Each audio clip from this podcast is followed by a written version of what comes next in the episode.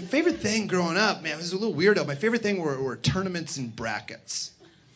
Yeah, no response is the appropriate response.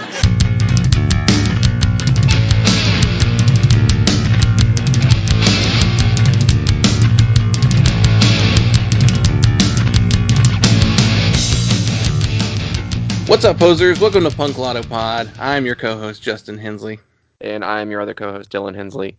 And joining us today is stand-up comedian and friend of uh, the show, friend uh, Zia Hilties. uh, we have Brandy Posey with us. Brandy, how's it going? Hey, it's good. Hey, we're talking about ska. It means we're already friends. You know, that's the Oh, right. beauty of ska music. It just brings us all right into it. I'm like, oh, cool. So you were also that kid. Good to know. Awesome. it's a new Yeah. club. It's the uh, hello, fellow traveler. Just Absolutely. you're on the same wavelength. You know when you meet someone who had a ska phase or currently loves ska. is it a phase or is it a lifestyle? I don't know. That's the question. Um, For some people, it's chain wallet a has. Yeah, yeah. The chain wallet has gone away, but it still lives in my heart. That, it's weird on the inside now, more so. Yeah, we um we connected to you through Zia Hilty, who we did our Goldfinger episode last week, and so this is this is pretty awesome. Um, we were we originally offered her the bracket, and she was like, I don't know if I know enough about these bands, and it's like, but my friend would be perfect for it. I was like, okay. Aw. Yeah, Zia's the best. I've known her, oh my God, since 2006. Too long. Um, we used to, when we, we've seen a lot of ska bands and a lot of emo bands together. When we went, to, we lived in Philly and just kind of have, uh, we were, that was in college, like neither one of us drank. So we both like just went to shows all the time and that's where all of our money went instead. pretty, pretty good time. yeah, and if anyone on who's listening is familiar with like Fest, we've talked about it a lot. We probably talk about it too much. Um, We've been told that we talk about it too much. yeah. But uh, you've performed at Fest multiple times during stand up, and we've seen Mhm. you there a couple times too, and you're always Aw, great there. So- Yeah, I love I love Fest. It's uh one of my favorite times of the year. I'll keep it I'll keep my gushing short about it. Uh but it's uh yeah, it's one of my favorite times of the year. Um I was supposed to be one of the headliners this year, so I'm bummed that uh it didn't happen, but look forward to 2021. Gainesville is a a beautiful weird little little spot in the middle of a weird ass state. I love that place. yeah, yeah. Next year we it's scheduled to be a thing. We'll see. You know, Florida's its own thing right now. So, I know, exactly. well, Yeah. uh, today we are doing a bracket episode. So we've done '90s pop punk. We've done dad rock. We've done the IRS records catalog. um, this time we are doing third wave ska. Um, yeah, pick it up, pick it up, pick it up. And the way we've been doing these is we'll just do each head to head, and then we'll vote on that on to the next round, and then we'll go all the way through. Takes a while to get through the first round, but the second and third and the final tend to go by in like less than Yeah. ten minutes. So it's like real quick. Oh yeah, for sure. No, I'm excited. Um, I love uh all of these bands, and it's just a fun little walk down memory lane. Uh, when you guys sent this over to me, feels good. well, cool. Well, we'll get started, and we'll do our first head to head. And we have less than Jake versus Save Ferris. Did we take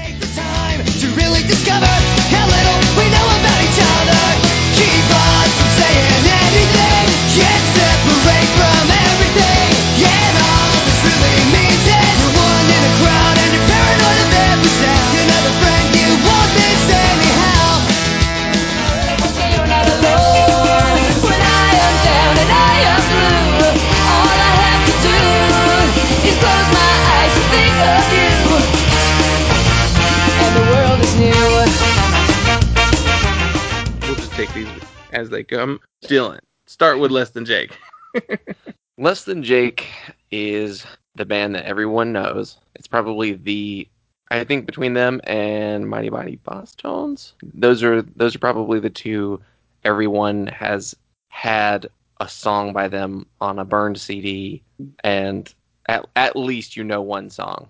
Less Than Jake is a band that I didn't really ever get into um, as a ska fan. Only appreciated a few songs and really never felt Mhm. too inspired to dig deeper on them. So, but they're huge, and they're still huge. Like they draw big crowds. I know they always do at Fest. They're from Gainesville originally. It's hometown. Mhm. So I I see their place in ska history as very important, but they're not not one of my favorites. Now, Brandy, what do you think of Less Than Jake?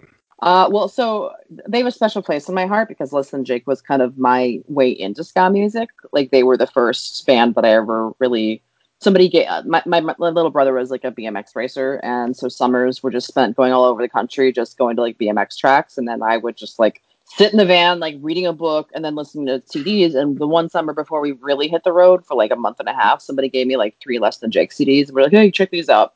And just um, so many of their songs to me are about like wanting to hit the open road and just like get the hell out of where you're from and like that just really you know I, I'm, I'm from maryland originally and grew up in like a suburb of dc and just like that that uh, sentiment was something that was just like really spoke to me at, at a certain age so i don't listen to them anywhere you know, near as much now as i used to but they were they were kind of like my my entryway into third wave and um you know i'll always love them for that reason Yeah, they do have a little bit more of the um the punk attitude. I guess that maybe that's the Mhm. Gainesville side of things and being so connected with like Hot Water Music and Against Mhm. Me and all the bands from that era. So that, I guess that gives you that like got to get out of this small town, even though Gainesville's kind of a cool town. I mean, I imagine Yeah, yeah. most most time of the year is probably uh, really college heavy, but yeah i think we get a very specific flavor of gainesville the weekend that we are there yeah. I've been through for stand up at different times and it feels very different. yeah. Yeah, Less Than Jake are like one of the. I, I think of three bands when I think of like specifically like third wave '90s ska. It's it's Less Than Jake, the Mighty Mighty Bosstones, are Reel Big Fish. Like those, I Yeah. feel like those. They all had. hmm I guess Less Than Jake didn't have too many radio hits, but they did have uh, some soundtrack appearances, yeah, right? yeah. They're on the Good Burger soundtrack. Yes, they were. hmm I Yeah, want to say they was have some other ones. Well, Yeah, Tony Hawk, had right? Yeah, I'm pretty sure they're in Tony Hawk. Uh, well, Tony Hawk is, is in general is like very responsible for a lot of these bands like kind of popping through. Goldfinger, you guys talked about with Zia, like definitely Superman on Tony Hawk was a huge deal for them. Yeah, yeah. Good Burger. Uh, Chris DeMakes, the lead singer of uh, Less Than Jake, he has a new podcast, and he just had Aaron Barrett on, and they was yelling at him about how like Big Fish got um, basketball and they got Good Burger. It's like, how the hell did that happen? Yeah. And I, and seeing as Dylan and I are brothers, I'm kind of in the same wavelength as like they were never one of my ska bands, Mhm. but I've always appreciated them for you know for their thing, uh, their their importance in ska punk. So like Mhm.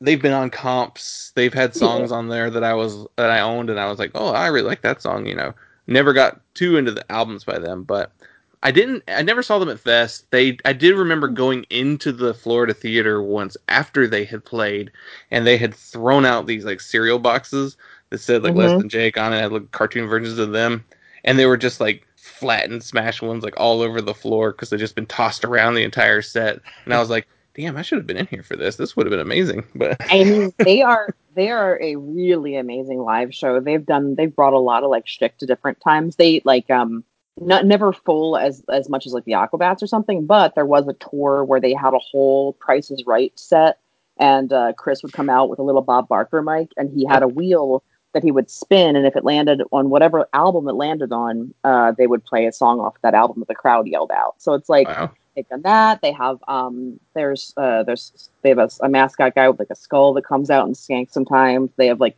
uh toilet paper cannons and like they really like the the showmanship is is is real big with them. And it's it's fun because it's it a lot of these bands have also kind of hit a point where um it's it feels like they they had a dip and then if they've made it through they're not bitter and they're just thankful that they're still doing it because these guys are all in their like mid 40s now and they're like oh cool. We could we could so there's a joy to them seeing them now that like wasn't there for for a minute. So it's exciting to see it too. Yeah, just this like we got to spend our whole lives playing ska music, like our Yeah. adult lives. this is our job now. the dirtiest grift of all time is being a ska band that made it to 2020 Yeah, All through- right. I, I can imagine being a touring active ska band in the like the Iraq War post 9/11 Bush era. every Yeah. every other band on like Warp Tour is just playing constant breakdowns and Yeah, I Yes. do have I do have a theory that 9/11 is the reason that the, the third wave crashed. I can see that. There, Yeah. there's there's one or two bands on here that we are gonna talk about that uh maybe kind of kept that like flame alive, but it was a rough patch for ska. It was all aggro stuff. yeah, exactly. These guys are like, um, we're like marching band geeks. Our jeans can't be that tight. I don't know what we're supposed to do now. All right, so they are going up against Save Ferris. Brandy, do you have any strong opinions about Save Ferris? Uh, I actually do. Um, so, well, maybe not about Save Ferris. I'm not a big fan of Monique, the lead singer. Um, there's a lot of controversy around the current iteration of Save Ferris because Save Ferris broke up and then uh, she decided to reunite the band but didn't tell anybody else and brought in all session musicians. Um, so there is a whole court case that happened and um, a settlement happened and there were NDAs signed and all the other members of the band can't really talk about what that means, but she is currently touring with a band called Save Ferris, and I've heard not, I've, I've heard not great things about her quite quite a bit, and uh, I yeah, so I'm I'm I'm more of a fan of Starpool, which is uh, Brian Mashburn, the guitar player from Star uh, Star uh, Save Ferris's uh, other band. I think Starpool is really fun.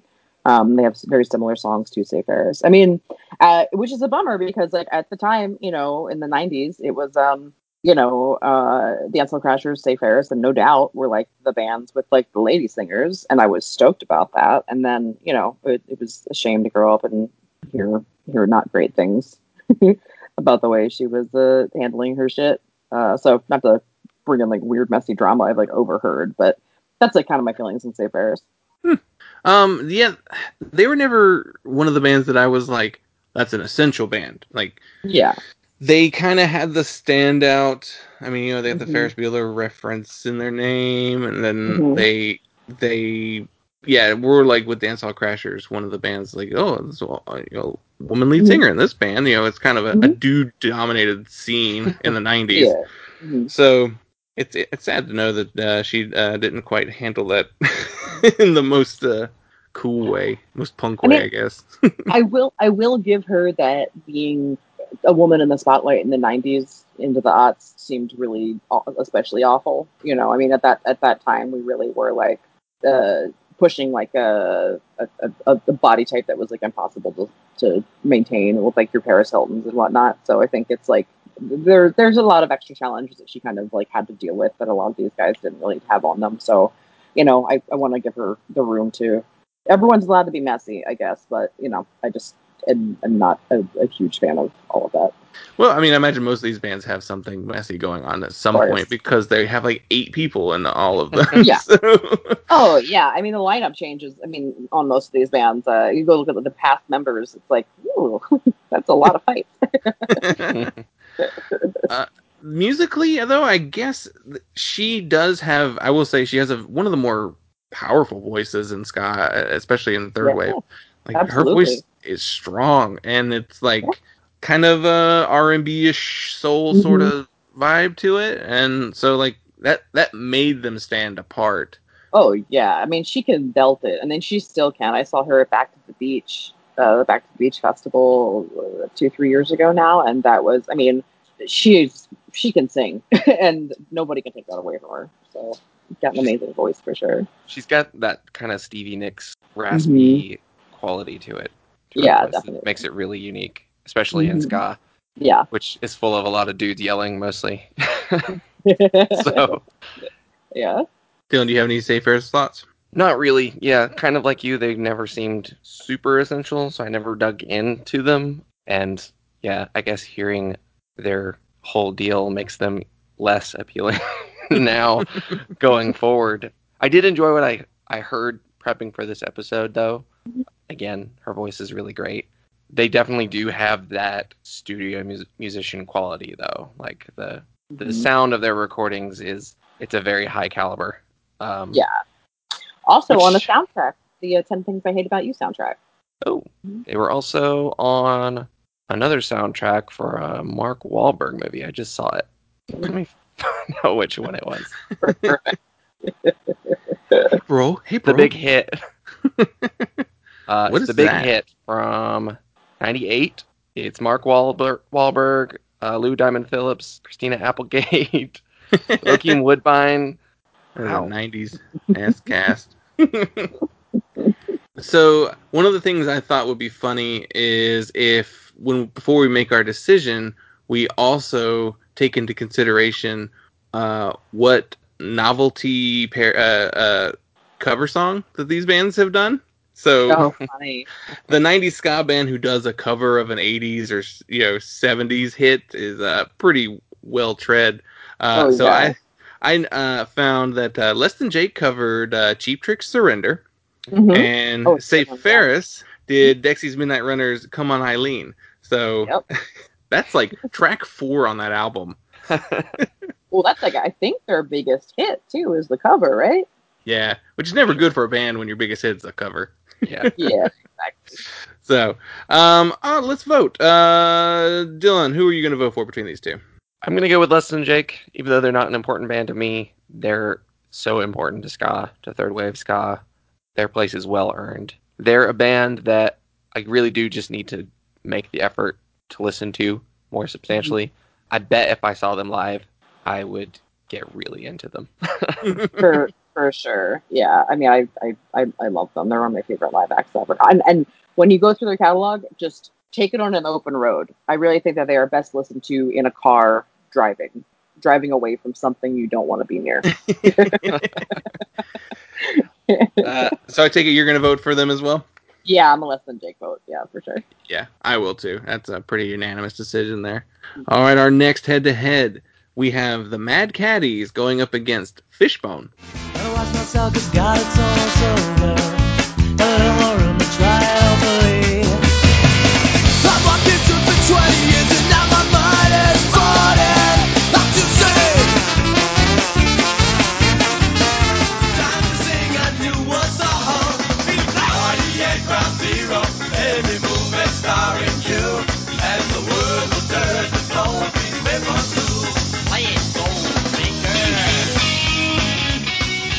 Start with Mad Caddies. I don't know a lot about Mad Caddies. I know they've been around since the 90s. Yeah. they're kind of eclectic with what they do. They do a lot of weird stuff on their records. So like Yeah. they'll they'll do the ska stuff, then they'll do some they'll dip into the white guy reggae, like the Sublime stuff. There's some jazz in there, some Latin music, some polka. There's like one that's like a sea shanty. It Yeah. was it kind of felt like a band who didn't really have a a, a defined like sound. Not in, Yeah. being eclectic is isn't a definite you know it's something too. The band uh, fishbone is definitely an eclectic band. So and aquabats would like go off and do weird stuff too. But i don't know. I just kn- i don't know people who are like hardcore mad caddies fans. Like they just don't feel like they have the songs for me. But uh brandy do you have any mad caddies thoughts Um, I mean, that's kind of the way I how I feel about it too, where it's just like I like a band to have showmanship, and I've seen them once, and I just felt like they were all just wearing like cargo shorts and like Tevas, and I was like, all right, I mean, whatever, but I mean, even like I literally just googled them again just to be like, am I right? And then I looked, and it's like their like main band picture is like they're just all in like different kinds of gray t-shirts and pullovers, and like I don't know, like I I feel like I put more effort into going to. I, I don't want to ever put, feel like I put in more effort dressing up to go to a show than the people that I paid to go see. and doesn't mean you need to go crazy, but it's just kind of like I don't know. There's there's like an element of showmanship that I've just never. I, I, and I don't listen to them just uh, on my Spotify or whatever. But uh, yeah, I'm, I'm they're fine. you know i just pulled up a picture of them too and i'm like oh you wouldn't know this was a ska band at all Mm-mm. No, it looks like a bunch of substitute teachers. Uh, yeah, the the amount of like the little like quarter zip uh pullover sweaters, fleeces. There's, Yeah. there's too many fleeces in this band picture. there's Really, no- none of them should be wearing a fleece. There's no room for fleece and ska bands. Like you're jump, you're skanking. You can't skank in fleece. Like Dylan, do you have any Mad Caddies opinions? I had to skip a lot of songs. Um, Yeah. It's just they would yeah they would try to do Dixieland or they would try and do a sea shanty or it, it's too many different things. I really wanted them to just be like this is a ska song, this is a punk song, this is a ska song, this is a punk song. If if you need that much, maybe you do like more of a slightly more reggae two tone type ska if you've got got the chops to do it. But yeah, I did just see they're from Solvang, uh, California, which is Hmm. the weird town that looks like just like a Dutch Yeah. city in the middle of California for no reason. That's it's so really weird. really weird to drive there. through, which kind of makes sense now that Yeah. they try to do so many different things. They must have a. Mhm. I I imagine the culture there is very strange. Yeah, I'm, I'm sure. I can only imagine. That's very All funny. right. So they are going up against one of the other most eclectic bands on this on this bracket. Uh, we have Fishbone. Hmm. Um, we almost didn't include Fishbone on here. Um, we the original version of the bracket that I sent you, we had Five Iron Frenzy on there, and we actually wound up talking with Andy from Five Iron Frenzy, and then thought it would feel weird if we had him on a bracket too. So we were Mhm. like, eh, that's cool. We'll just say how much we like Five Iron and then move on. So, Mhm. and Brandy, you're the one who suggested Fishbone, which was kind of a no-brainer. Like I definitely should have included them in the first place, but they are here. They are very different from all these other bands too. They're a Yeah. lot, lot older. They've been around longer. Uh, formed in '79, which I didn't realize they started that far back. Damn. Damn. wow. They're The- and- basically a second wave band. I mean, Yeah. in a way, but Yeah, that um, their first big record was what '86. So it was kind of after Two Tone kind of had already died down and moved on. So I don't know, they're interesting. They use a lot of like funk in their music as well, and like metal. Like they're straight up just Mhm. metal in some of these songs. Like they are just experimental as hell. So Yeah. they're probably they're probably the band that one of the bands that kept ska alive between two tone and the third wave really popping off and probably influenced a majority of these these third wave ska bands they're iconic i mean Yeah.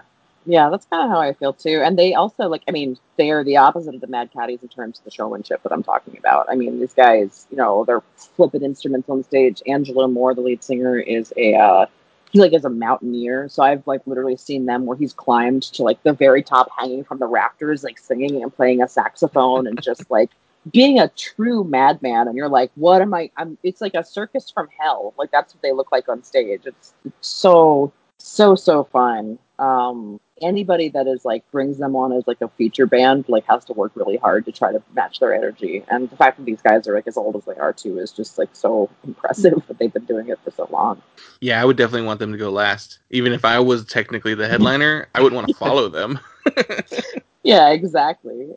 And you know, also they they had a crazy um, lawsuit a couple like uh, maybe I forget exactly when, but a few years ago, which is why they tour as much as they do too. Where they were playing in uh, I forget exactly. I think it's like Maine or like uh, one of those states, and a woman got kicked in the head by a crowd surfer, and because of the way the venue's insurance worked, they got sued. So they have to like they are like paying back this crazy lawsuit to this woman.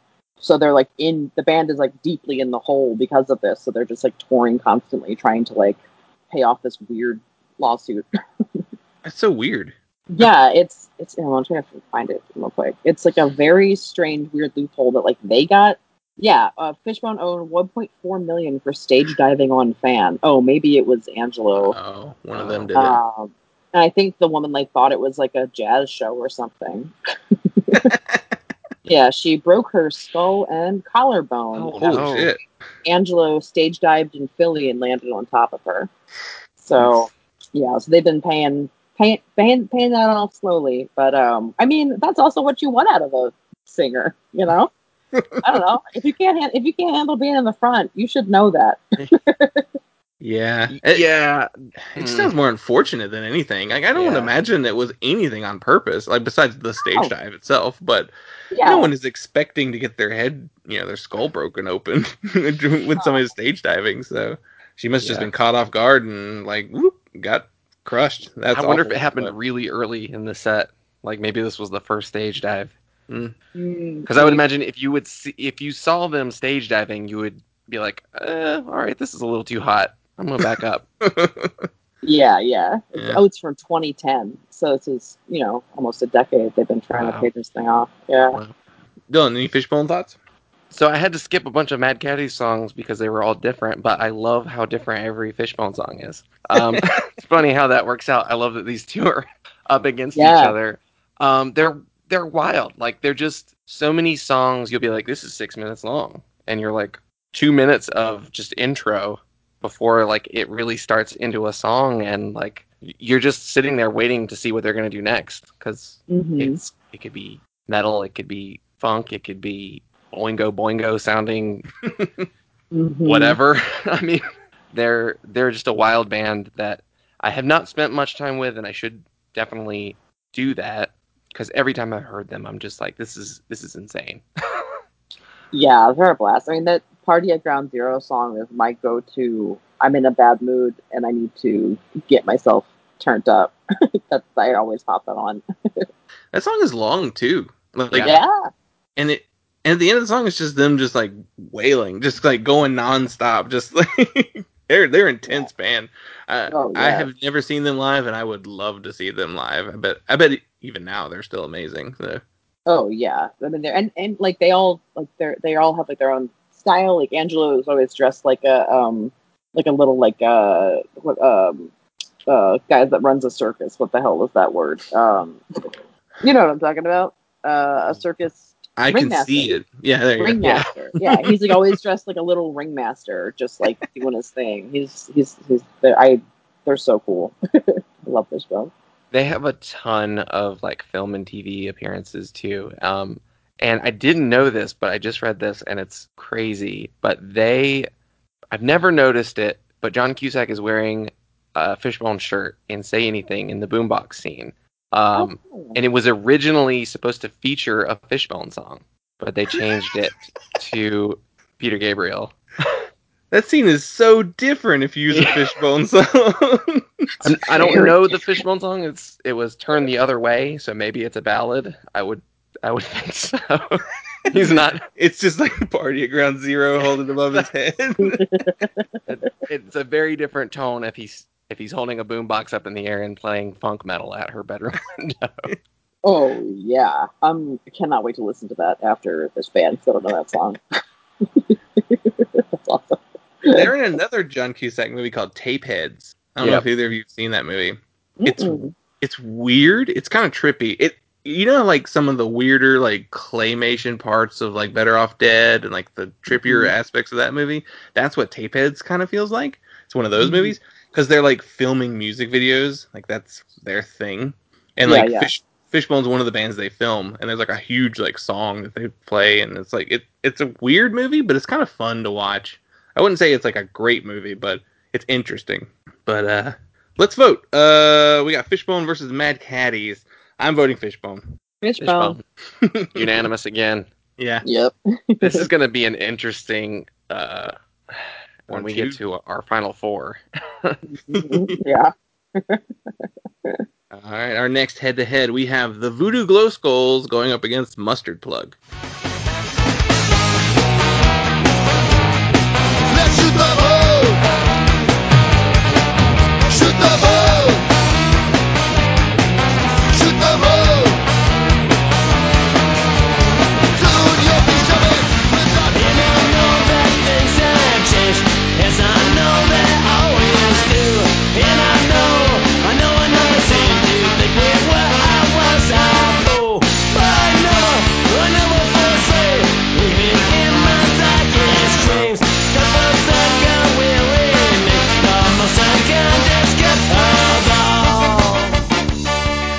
Dylan, start us with some glow skull facts.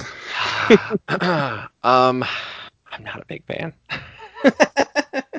I think Voodoo Glow Skulls are probably they're one of the go-to when you want to make fun of ska. hmm They did a lot of like they, I want to say they borrowed a lot of the vibe, not necessarily the sound of like the swing revival. Hmm So they had kind of just like this uh, cool guy, but I don't know. But also like Rat Fink. like So they're just very abrasive to me in a way that I don't think works for ska. hmm I I got a more punk vibe. Like they're more like a skate punk band that just happen to have some horns. Yeah. Like a lot of songs. Um they're fast, they're pretty fast paced for a majority of their songs. But yeah, their vocalist does not have what you would normally hear in a ska band. Even the horns sound weird on their records. I don't know if it's just like whatever particular style of like horn they are using versus like the production. It just they they sound odd compared to the bands from the same time period. they yeah they had they have a really brappy kind of horn sound. It's really short and staccato, and the way they're mic'd, their horns are mic'd. It seems like on every song, they're just all high end, and you don't get a very nice mellow horn sound from them, which I enjoy a lot from a lot of the other bands on this list. Yeah, that tends to be my favorite kind of horn too. This always, I, whenever I would go to like the Ska's Dead tours, Voodoo Glow Skulls was always like the band that I was like, all right, I'm gonna go get a drink, just chill in the back during, because it also just it's so. I, I I had a hard time dancing or skanking to them because they're just like it always felt like why are we like barreling towards the end of the song? Can we just like enjoy the song? like this doesn't need to like fast does not necessarily win in this in this world. Um, I remember like I knowing that they were in a lineup before I'd ever heard them and being like, oh, their name is really cool. And then um, just being like, oh, okay, well, okay. Yeah, it's in They It's a- do have, and they've got kind of like the tiki stuff, which, I mean, Rocket from the Crypt did that too, and I love them. So hmm Yeah, uh, they're. Uh, it's unfortunate because they're like a Latinx band too. Like uh there's like three brothers, and like there aren't a ton. Like there are like Hispanic people in bands from this time period, but like a good chunk of the band is Latinx. So it's like Mhm. that's a unique aspect. Yeah, it's a it's a bummer because like well in fourth wave it's kind of happening now. It's cool because there's a lot of Latinx uh, ska bands coming out of L- the LA area. You've got like South Central Skankers and like the Viernes Thirteen. Um, they're both. I mean, I, I love the Viernes Thirteen a lot. They're really they're really great. Um, but yeah, I and these you know they probably owe something to the Glow Skulls as well. So you know, much respect to them for you know being a minority in a very white at that time genre, you know, not not ska, not historically, but you know, the, the bands that were Yeah. pushed in the nineties. right. Um, but uh, yeah, I, I I want to like them more than I do every single time I listen to them. Yeah, I, I was reading a, a, I guess it was on their Wikipedia where they said that they were influenced to add horns to their band because they formed in '88, and then Hmm. they added horns in '91 because they loved Fishbone and the Red Hot Chili Peppers. And then I was like, when did Red Hot Chili Peppers have horns? I can't think of like there must be think- some songs that had horns. But early, Yeah. like before anything broke off in the mainstream because I know they were around. They were like a hardcore band like way back in the '80s. I don't know. See, Red Red Hot Chili Pepper Reddit. Oh boy. I love their songs that have horns and instru- instrumentation. Fun to go through the catalog and pick out each of the songs that has them. Before I embark on that, I just wanted to see if anyone has any similar lists. Uh, oh, there's like um, okay. So uh, get up and jump. Oh, uh, why don't you love me? Mom, mommy, where's daddy? Freaky, Hollywood, Africa, American Ghost Dance. If you want me to stay, never mind, and Ural all have horns in them. And I bet you uh, the, the roller coaster of love cover has horns too. Maybe I'm wrong about that, but it feels like it would. That's Yeah. my favorite. My favorite Chili Pepper song. I'm not a huge fan of them in general. Yeah. Eh, I guess it's just not the hits. So yeah. Yeah, it's probably like, like weird. Uh, their older, older, more funky stuff before they got like Yeah. rocky too. Um. Yeah. Let's talk about Mustard Plug then. We we kind of have a running joke about Mustard Plug. Uh, Yeah. So we were at Fest, Fest with our our friend our friend Corey, and uh, he's been on the show a bunch of times too. And Mm-hmm. at one point we were talking about like our schedules, and we were like, "Oh, I got Mustard Plug on my schedule." He's like, "Huh? Well, I've never really listened to them. Are they any good?" And my answer was, "You know, I, I like that song, Mr. Smiley." And then Mhm. a little bit later, he asked Dylan the exact same question, and you said Uh, I like that Mr. Smiley song. Like we both gave the exact same answer for Mustard Plug. Um, I was going to say I have had the song "Mr. Smiley" by Mustard Plug stuck in my head for like 15 years. It'll just pop up, and I'm whistling that little the the melody of that song, and it's just I'm not tired of it. I'm not complaining. I still think it's a great song. Um, Yeah. No, they're they're all They're I fun. know about them is it's Oh. taken it's erased every other song that I've heard. It's just it's like the uh what's the King of the Hill uh Chuck Mangione every time he starts playing one song he then starts playing it sh- shifts into whatever his big hit song was. yeah, Um, yeah. They they they're always a band that I'm like they're important. I don't know why, but they're important. They're they have some really good stuff. Evildoers Beware is a great record. Um, Pray for Mojo and Big Daddy Multitude have good songs. The Mhm. song You is like an amazing song. Like it's incredibly catchy. They did that thing though that we've also joked about that they broke up and then they reformed with a grim and gritty like serious attitude with that black and white record they did. it's like no, Oh, yeah. we're serious band. Here's our horns. Your mustard plug, mournful trombone. Yeah. Minor key ska songs. yeah, yeah, exactly. Exactly. I mean, I think they're a very um uh working class ska band to me because they just never really like busted through to that next level, but they are kind of that like second second tier band that you're always like mustard plug. Yeah, I'll go. They're great as a supporting act. Fucking great. I'll, I'll, I'll pay ten dollars to see them. Sure, if I don't know doing it that night. Um, yeah, their their their songs are fun. I mean, they um, I have good memories of seeing Mustard Plug live. I mean, they're from Michigan. Hell, if you are a good horn player in a cold ass place like Michigan, props to you in general. Oh yeah. Yeah. I was looking at like all the bands that we have on the bracket, and over half of them are from California. Like they're just straight up, specifically Southern Yeah. California. well, we're talking third wave, so Yeah. So I I always like seeing the other ones, and the other ones have usually have their own vibe too. So like less less than Jake, you know, they have the little more punk stuff. You know, um, you know, Mustard Plug. Yeah, they do have a midwestern t- quality to them. I don't know. I can't mm-hmm. pinpoint it specifically, but yeah, they they're definitely not a Southern California band. And then you know, of Yeah. course, Bo- Bosstones being from Boston, so you know, Oh yeah, yeah, coming to the hardcore scene. I mean, Dickie. You know, we'll we'll get to Dickie Barrett. Um, Yeah. Um, Uh, but let's vote. Uh, we have um, Voodoo Glow Skulls versus Mustard Plug. This, this is funny. These all seem like pretty obvious once we get in there. Uh, I'm going with Mustard Plug. yeah, same mustard plug. Um, I'm going with Mustard Plug, but uh, I did find that Adam Levine uh, would be voting against them because apparently he hates Mustard Plug. Uh, I don't know what the story is. What? Uh, Found some article though. Why Maroon 5's Adam Levine hates Mustard Plug. well, he's. Pro- I think he's. I think he's an asshole. So I think that is a vote in favor of mustard plug. Yeah, Makes me I mean like he Mustard Plug a little probably more. wouldn't like Voodoo Glow Skulls either. So No, probably not. He um his original band was a Southern California band, Kara's Flowers. Um, they played with a lot of a lot of shows that like Real Big Fish and all them used to play at, and then uh Maroon Five popped off, and he uh you know that's all she Wonder- wrote. I wonder if he has some real beef with them then.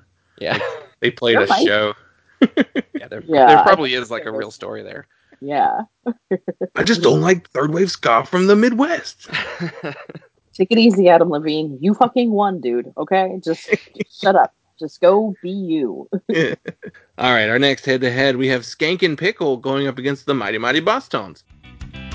Now what is Mr. Buzz? I don't know. Or were you up late last night? I guess so. And were you watching TV? Uh-huh. What kind of TV? Magnavox. Well, that's no excuse. For what? For missing the bus. I missed the bus again. I missed the bus. I missed the bus again.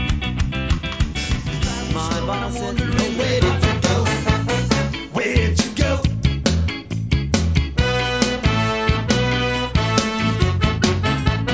Where'd you go? I wanna know. Um, so since we mentioned them, we'll talk about the Mighty Mighty Bosstones. So, uh, mm-hmm. Randy, start us off with uh, some Dickie Barrett thoughts. I mean, Dick Barrett, Dickie Barrett is a perfect man. Um, I love, I love, I love Dickie Barrett very deeply. He's just like a good, very humble dude. The Bosstones, um, uh, you know, I mean, they're they're one of the top three. They're they're ska dynasty, uh, forever and ever. Um, come from Boston. They started out as like a, you know, Dickie comes from like hardcore, which is why his voice is so distinct and kind of has that amazing growl that like if you try to sing Bosstones songs, you're gonna hurt your throat. I love they, they have showmanship. They got a big a big old quality for that for me. They're always wearing their like checkered suits. You know, that's an iconic look. They have Ben Carr. They have a dancing guy. Um, that that, that is like the guy that everyone's like, oh, the dancing guy in. And I'm like, yeah, the Bosstones have that guy. He's the best. He has the best job in the entire world. And the only reason that he's a part of the band is because he was friends with all of them, and he used to go to shows where like the clubs were 21 and older, and he was like 19. They were like, yeah, he's with the band, and then he would dance on stage, even though he couldn't play an instrument. But they wanted their friend to come with them. So, like, they're a band that is like the best job in the world is founded on friendship that is pure and has been together for forever. And I I love them. I've been to several like you know their their hometown throwdowns in Boston they do every year where they just do these shows where they invite their friends and just do um you know they do like they they they do like crazy sets behind them for Christmas and just do like uh just a fun show just to be like hey Boston we haven't forgot we're from you and we like rep you all the time. And I, I have I, I have a great Dickie Barrett story too of like when my first Warped Tour I ever went to, Bosstones were on it, Green Day was on it, and my friend Beth, uh, massive Green Day fan, and she went in the pit for Green Day, got destroyed, uh, all really got fucked up.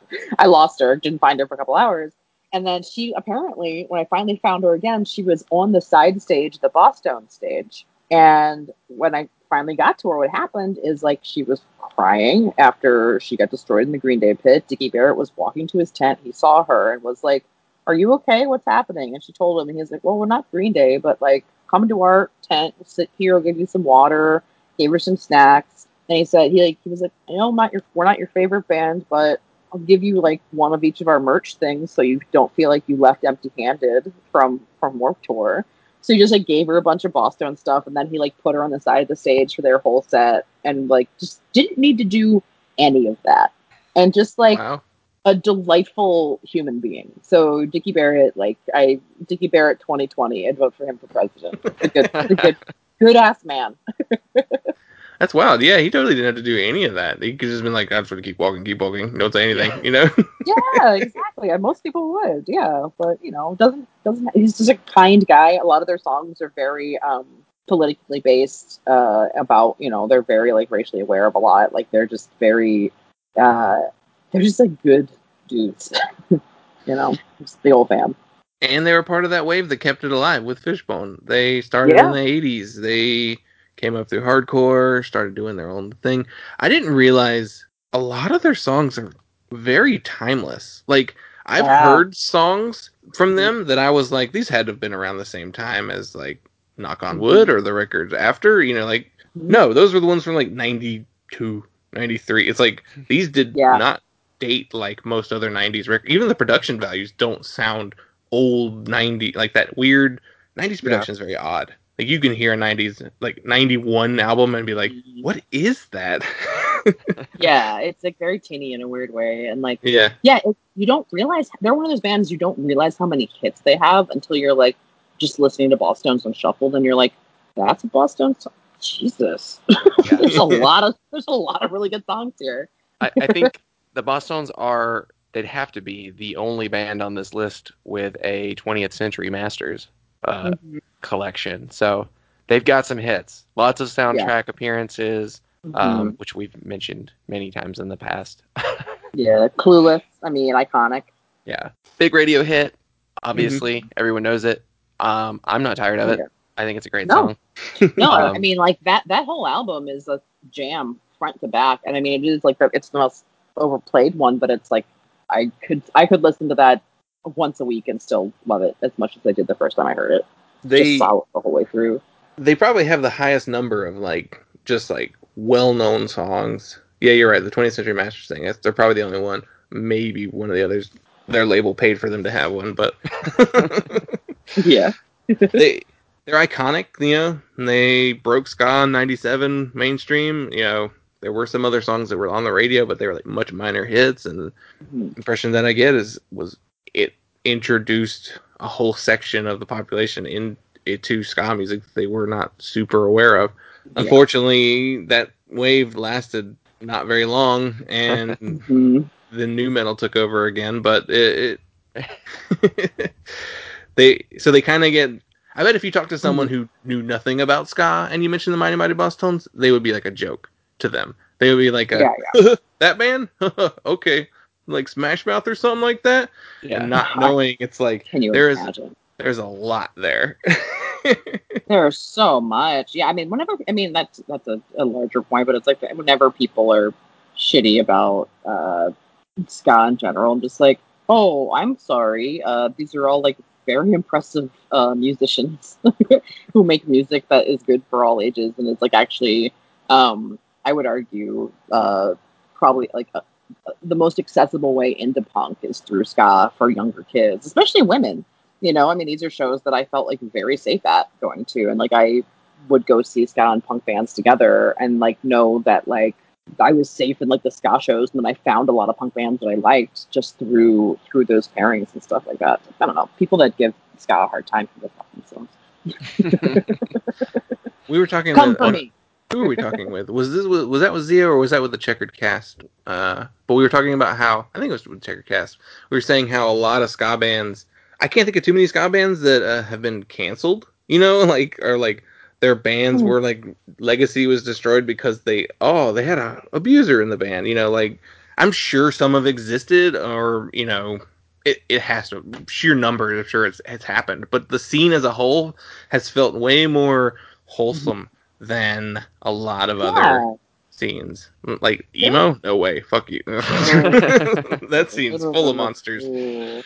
yeah, well, it's like if you're ever on like a like ska bands, they're they're most of them are married, uh, and they're just like playing video games in their tour bus. It's like I.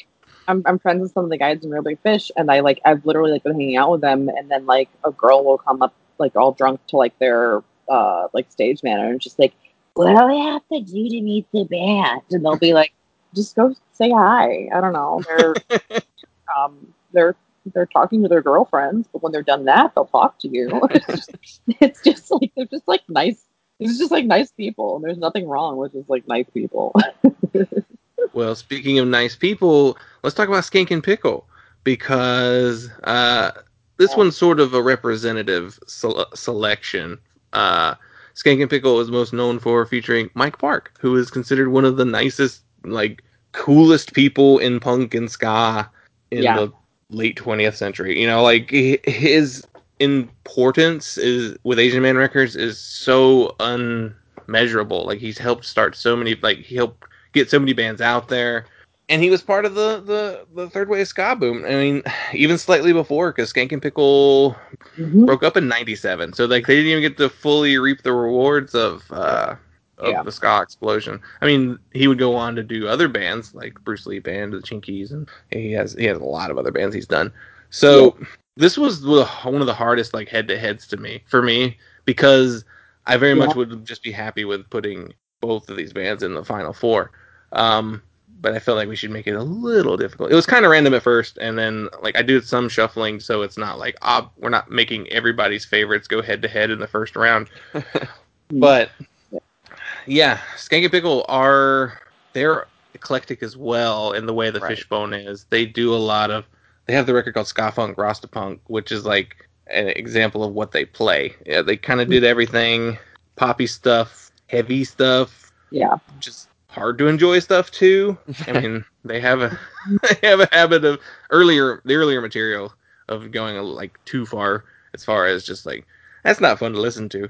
But uh yeah, I mean, it introduced the world to Mike Park. He was not the only singer in the band. There were like three singers in that band. But yeah, do you, uh, Brandy, do you have any opinions on Skankin' Pickle? I mean, because because they they they broke up as early as they did. It's like um, you know, part of my calculus for all of this is including like the longevity of the bands as well. And it's like you know, Mike Park went on to do so much other stuff. So if we're just judging based just specifically on Skankin' Pickle. It's like their stuff is really fun. Um, it's not I don't put it on very much, but I do like when it comes on in like a ska ska playlist or a ska radio or something like that. It isn't usually my first go to, but you know, I mean, like you said, like you can't really discount what what, what Mike Park has done for for the scene in a million different ways. I mean, that dude is like, you know, an icon in his own right in a lot of in a lot of different ways. You know, yeah, they're fun. I never got to see them live. I, I'd be very curious to know what they were like, what those shows were like. Um, you know, I was a little little baby seventh grader in 1997 though, so I hadn't even gone to my first live show yet. But Yeah, and uh, Lynette passed away in the what 2000s. Yeah, and I don't know that they had the best relationship too after they broke up. mhm. Though they've done some stuff here and there. Like Yeah. Mike Park would wind up like taking the Bruce Lee band to like Korea and then just like performing Skanky Pickle songs there. So Mhm. and he would take like all his other friends too. So I don't know, interesting. Um, Dylan, what do you think of Skanky Pickle? Um, I don't have too many thoughts uh, other than what's been said. I would I would echo mostly of what you said. Um, they're not my favorite Mike Park band. Um, Mhm. definitely not my favorite third wave ska band, but a really important one. They're yeah, like you said though, they went a little too far out there on, on some songs. Their records just don't have the the flow of a lot of other ska records from this time period. I think that's probably one of the biggest knocks against them. Um, it they're not as easy to enjoy from beginning to end, but great on when you put when you have you know their great songs come up on shuffle or you know on a playlist. So I think we could probably vote. Yeah, I think I know where it's going. yeah. Mhm. yeah. All right. Boss Bosstones for me. Yeah, Yeah, same here. Yeah, I'm Same. going Bosstones. Mhm. Have these all been unanimous? yeah. So far, yeah. I will say with Skankin' Pickle, their name is the best ska band punchline. So I appreciate that from them. Like that is like a, a lot of got a lot of K's in it. It's really it's a really good just comedic name. so I appreciate that. So our next head-to-head, we have the Aquabats going up against Real Big Fish.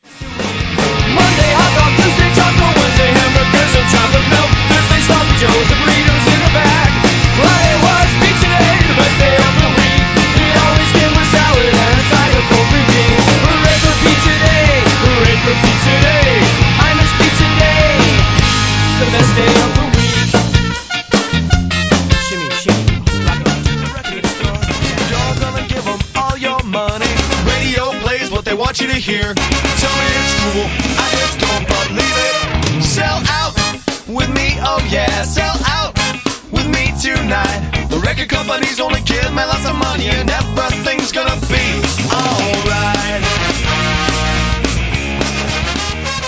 This is another big one.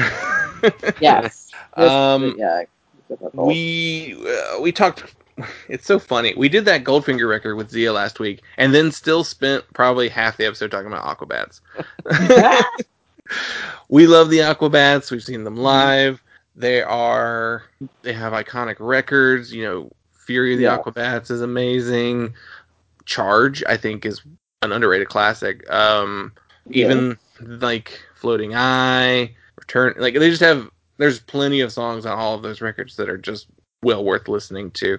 They they Yeah. evolved into a very strange kids band. Um, they have a new Mhm. record coming out, and it I, everything I've heard of it very much sounds like the songs that were on their TV show.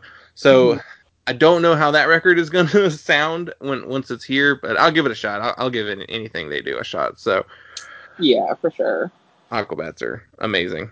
Yeah, I mean, they're last live. They're super funny. I mean, Bat Commander, they all have alter egos, which, you know, I'm a massive fan of. I love being called homies by them. The Bat Commander, the lead, sing- lead singer of Bat Commander, still can do a backflip uh, to fight off the villains trying to encroach on our fun. And I mean, that man is too old to be doing backflips, but he's still doing it. I don't know how. I'm very proud of him.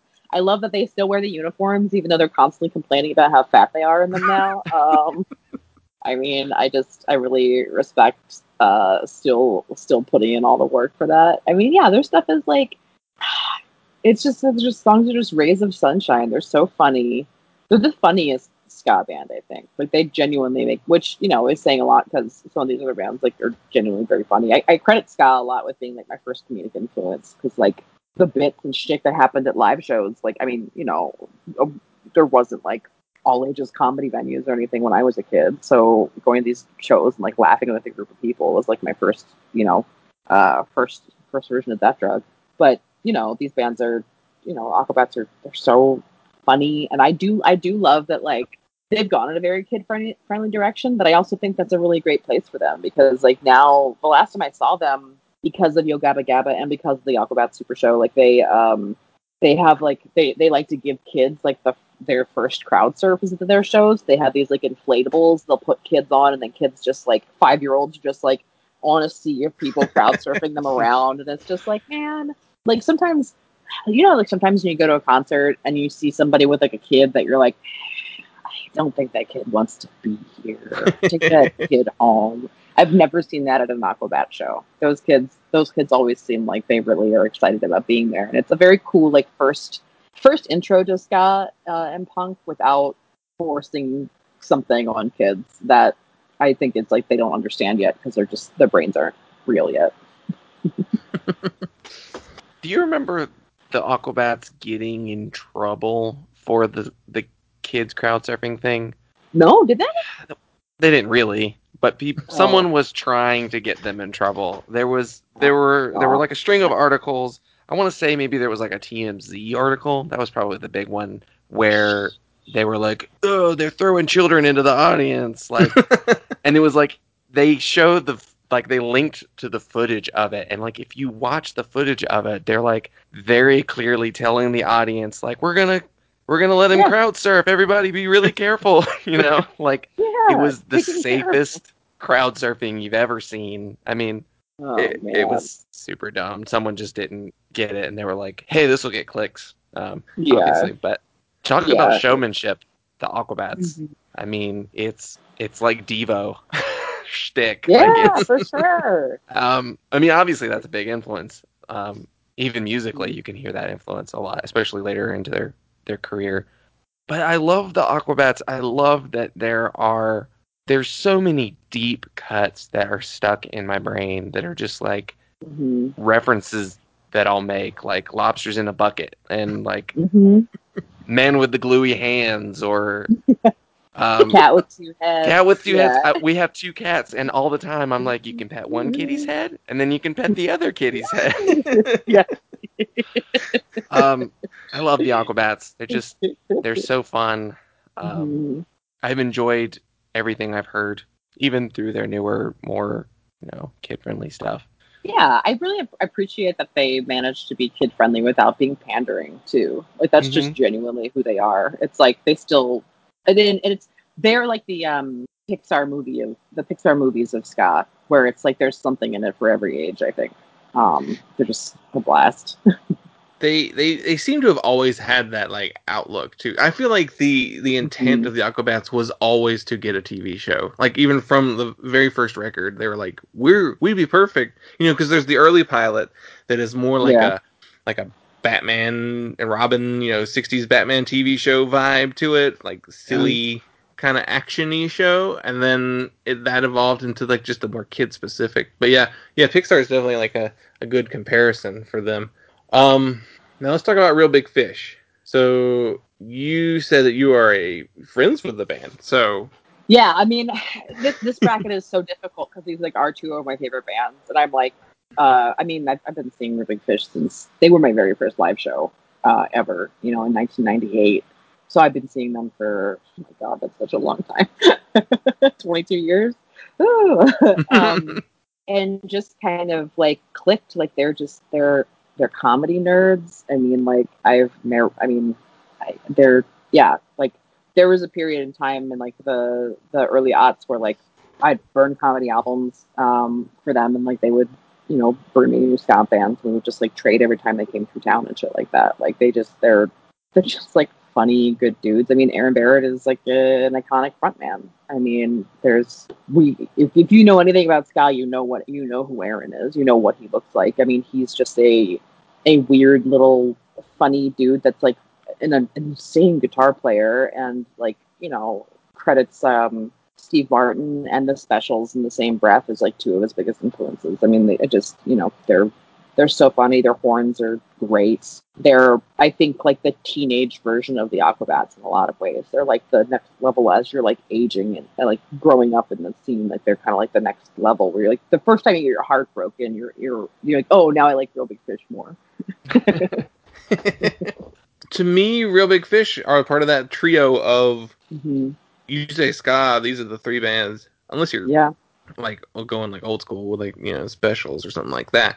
Um, yeah, yeah. yeah. Reel Big Fish, Bosstones Less Than Jake, like the kind of the Mhm. the classic bands you think of with ska. I I kind of fall in that same f- world with Reel Big Fish that I do with Less Than Jake. Like I I Mhm. never like clicked with them on a Mm. personal level. Um, Yeah. I heard. I mean, I've definitely heard songs and enjoyed their music, but it they weren't like a band I owned any of their albums from or listened to them like you know through their discography during the internet Yeah. stuff. Um, so, but I can't discount how important they are. Um, you know, they had the radio hit with "Sellout." Uh, hmm that pre did that predate impression that I get as far as Yeah. uh, radio play? Let's see. Sell out Reel Big Fish. I'll, I'll find this while we're talking. Yeah. Because Goldfinger had "Here in My Bedroom." Mhm. and that was I think that was even before impression that I get. But these would be like minor like um, alternative radio hits. They wouldn't be like mainstream songs. So they you, they at least paved the way for like the it's the year before. Yeah, Yeah. They, their sell, sellouts ninety six Yeah. impression that they get gets released in ninety seven. Yeah, I mean they were the first big the first big ska hit was that uh the impression that I get or the um uh sellout. So they're part of that. They paved the way. 96 was like the primer for mm-hmm. 97's explosion cuz Yeah. as far as like punk stuff it was definitely it was definitely going on in the punk scene for mm-hmm. a couple years at this point. Yeah, yeah. So their their importance cannot be understated. Mm-hmm. Um, they have a unique sounding brass section as well, and I'd compare it slightly to the Voodoo Glow Skulls, but in a way that it works. Yeah. With with them, it's it's just yeah, real like brap. But with like Reel Big Fish, it like actually has some a unique vibe to it. So it's just their preferred production value. Um, so, and I know some of them even played horns on that Goldfinger record we talked about too. So, like Yeah. they were, as far as the horn sections go, they may be one of the stronger ones from this era. Bosstones may be the strongest, just because they Yeah. have so many. They have way more horns than a lot of the others. Um, Yeah, like two saxophones. Yeah. Yeah. Yeah. But then, like compared to like less than Jake, it's like what two horns, maybe three. Um, so yeah, you know, there's the there's the there's the joke uh, where they uh, on the internet that it's a meme that's uh, the picture of the Drew Carey show, and then it says, uh, you know, name you're not a '90s kid if you can't name the ska band. And in my head, I'm like, that's what Robot Fish looks like. Like, yep. Yep. Yep. Well, I, I, I, I get that joke, but I also made the the joke of the uh, look at this the uh, this Creation Records band uh, with a screenshot of the Drew Carey show because earlier on, at least, yeah, later Drew Carey, they were probably more in the. Uh, I can see Diedrich Bader in like bowling shirts. yeah, yeah. Um, Reel Big Fish. I, I mean, it's the Hensley brain. Justin and I are on the same wavelength. I think they're just not Yeah, yeah. as important to me. Sellout's a great song though. It's Yeah. a really, really great song. They're Yeah. again another band I need to spend more time with to to to say have I been too harsh? Uh, have I cut them off unfairly? I think I'd probably get more out of Less Than Jake if we're going out of the the big bands that are missing from my discography. Um, revisiting them for this episode, I lean Mhm. more towards them than Reel Big Fish. Yeah. totally totally fair absolutely fair i mean they're definitely they're definitely i think of the big three they're the most eclectic taste um as far as like you know where their influences and stuff come from but uh i mean why do they rock so hard is just like one of my favorite albums of all time I, they also i think are the um the king of the uh hidden track on a cd back in the day of just like some weird bit just like five minutes after five minutes of silence um i just always like they they are the most in line with like my sense of humor i think of all of the bands so that's like why they they tend to have the most special place in my heart for that reason so we should vote. Mhm. Um, this might be one of the hardest to this vote is a on. very difficult bracket Um, I will go first. Um, I'm going Aquabats um, for all the reasons that I've said. They're just Yeah. really fun. They click with me, and Reel Big Fish don't really. So What do you think, Brandy? Uh, I'm gonna go Reel Big Fish just because I think that way this one will not be a not, uh, unanimous.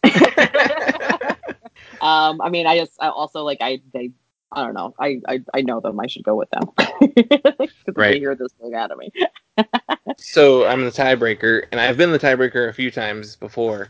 Mhm. So um, now I have to think about my personal connection is the Aquabats. They're the ones that I know the most. Mhm. Whose impact on ska is more important though? It's probably Reel Big Fish. So it's history versus preference. Um, Mhm. I'm probably gonna go with the Aquabats anyway. Um, that's just Yeah, it's fine. it's just who I love the most. So eh, yeah, don't tell Yeah. them to listen to this episode. So Oh, I won't. I won't. I'm not. I'm not sending this podcast to anybody. Uh, uh, yeah, that was Honestly, it's good because that way it's not like a really fish, really fish versus Bosstones because that's like so boring. You know, like that. People have had that basic. argument so many times. So yeah. Nobody really has the Aquabats versus the Bosstones argument. So very different. Uh, okay, our next head to head, we have MU330 going up against the Suicide Machines.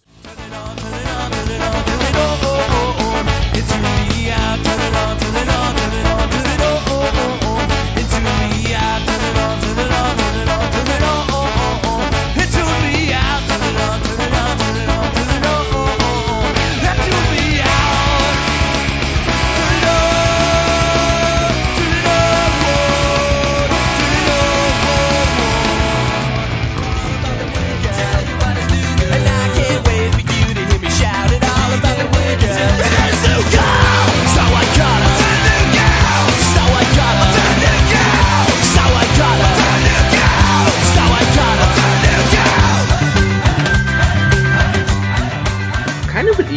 matched uh, head to head here. I it was a like I threw it in like a almost a random generator to get this specific brackets. Um, Mhm. and I maybe only moved like one or two things around.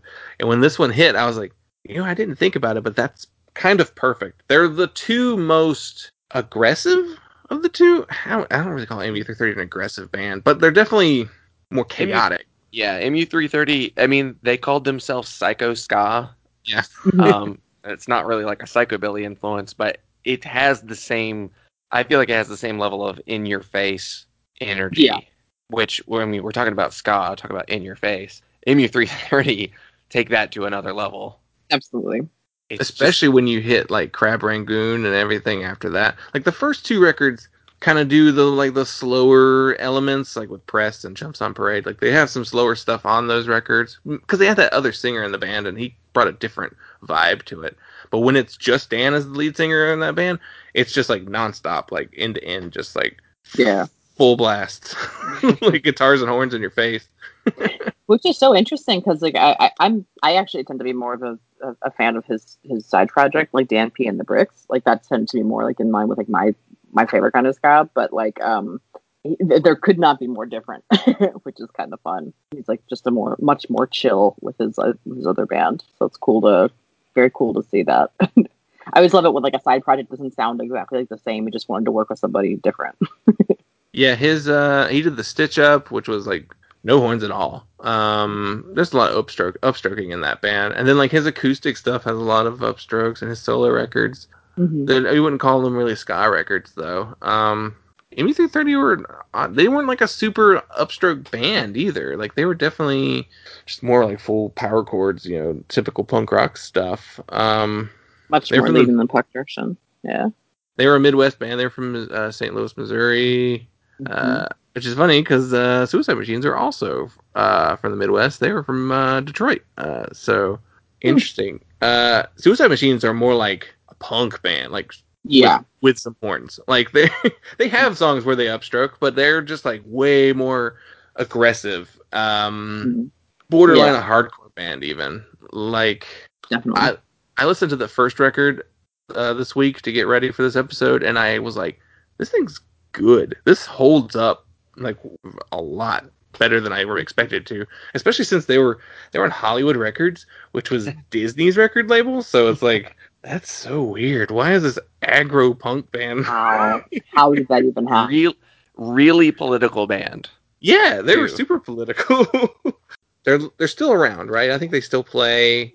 MU330 is not, but play. Dan's around doing stuff still. Mhm. Um, do they still maintain the ska stuff later in their catalog? Is it like, or they were just more hardcore, like punk stuff? I don't know. I, I didn't dive into like new stuff by this, these bands. I just kind of stuck with the '90s. But Yeah, I think Suicide Machines Yeah, I probably mean, I usually- going I- forward were more punk. yeah. I do. I don't really.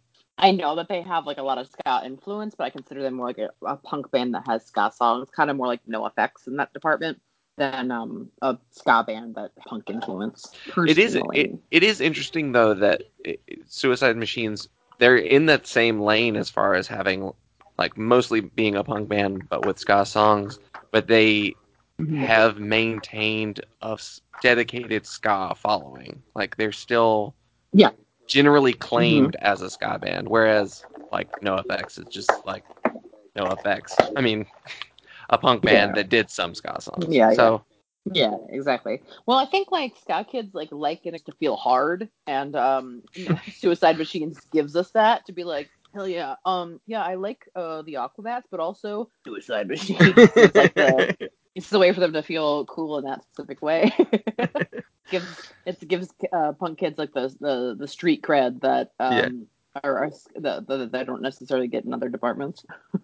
Plus, Detroit's kind of known for like their hardcore bands being a little tougher than a lot of other Midwestern punk bands. So that, that kind of negative approach is from Detroit, I think. So, you know, that's a fighting band. Yeah, yeah. I yeah, I guess Suicide Machines also feel more niche than saying like Rancid because everyone likes Rancid. hmm Yeah. Yeah, Red And- works And they were on the Tony Hawk's pers- uh, skate uh, skater soundtrack. They were uh, New Girl was on there, which Oh, does that nice. Yeah, it's got a little. It's got like a Scott breakdown towards the end of that one. It's like yeah.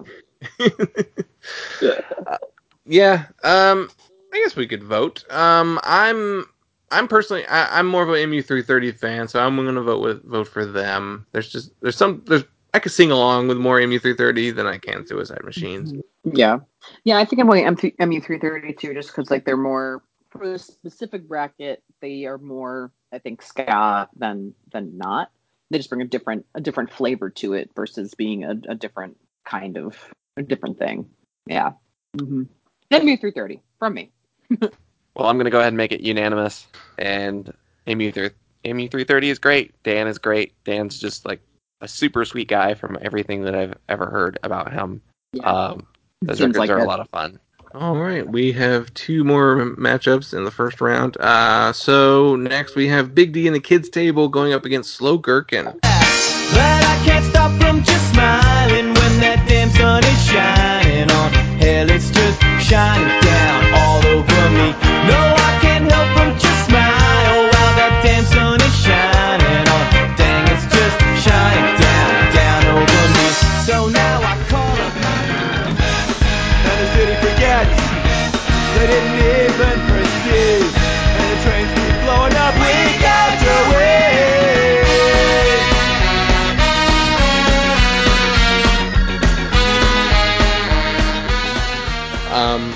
Big D is uh, one of the bands I was thinking of when I thought of ska bands keeping ska alive into the 2000s. Um, they Yeah. another Boston band, which kind of makes sense too. I never, I don't think I knew they were another Boston band until I was researching them for this episode, and I was like, oh, okay, they kind of have that vibe of like a Yeah. upper E, like an East Coast punk Mhm. band. Even at this point, this would have been like their biggest stuff would have been taking off in the 2000s. Even they started in the 90s, but hmm um, They yeah. always feel very much like the um like a babysitters club analogy might be lost on you guys. Uh, but in the babysitters club, there's like the five main girls, and then they added two junior officers like later, and they have always felt like junior officers to like the the main original girls. I am more familiar with the Babysitters Club than you would think. Um, no, I do. I know what you're talking about, actually. Uh, yeah, yeah. No, my I have no my idea. Has, missed- has Cool. talked about how they added two two other girls later on.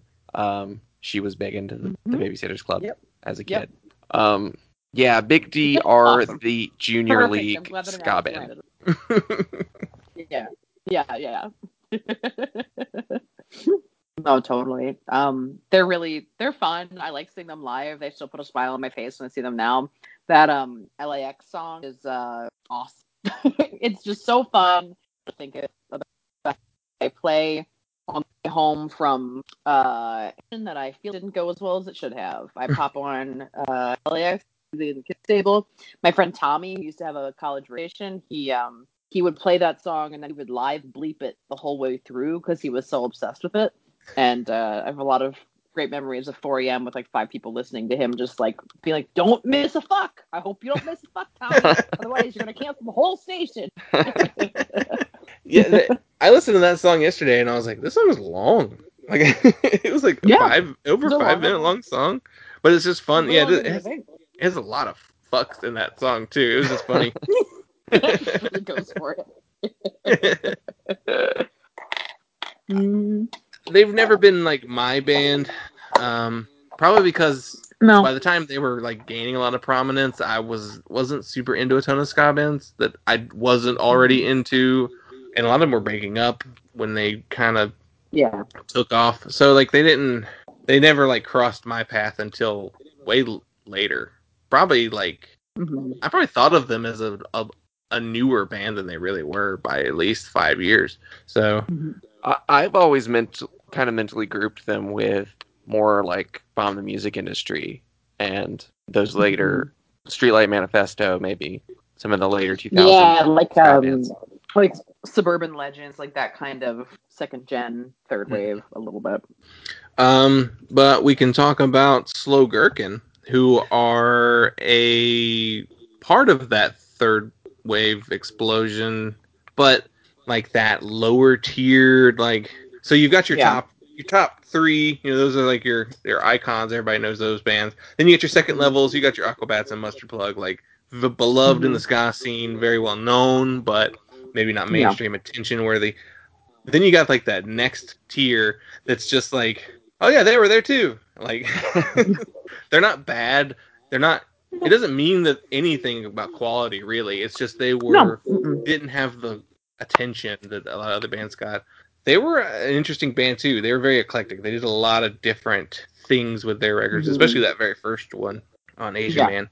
I do think Asian Man Records has always kind of like all the ska bands associated with that label never quite Mhm. broke through um, beyond just like a dedicated like Yeah, the people that following. hmm Yeah, exactly. Like their most famous song, I guess, is their cover of Hava Nagila, like. Yeah. on that first record. I like Slow Gherkin a lot, but I, I'd, I'd be hard pressed to be like, name your top five favorite songs. Like, I don't, I don't know. I'll put that one record on. Yeah. yeah, exactly. I'm kind of the same way. It's like I I like them, their place. I don't. I just not that familiar with them as much as I, you know, a lot of the other on this list. I I've never seen them live, um, which I think pretty much everybody everybody else except for dance hall crashers I've seen live. So like that that generally informed my opinion on kind of how I feel about a band too. I just like the the that because usually when I'm listening to a ska record, I am like kind of reminiscing about what that show, what seeing them live was like. Like that, I'm kind of just like thinking back to that as well. Um, really have any nostalgic feelings with with Slow to associate it with. So I'm like, yeah, no, it's good, but that's kind of where my uh, enthusiasm stops. Yeah, Slow Gherkin is definitely more hit or miss for me. Um, it's much more song by song basis than a lot of other bands. Um, they do win for having the grossest name on this list. yeah, I'll give Um, them that for sure. That's a title.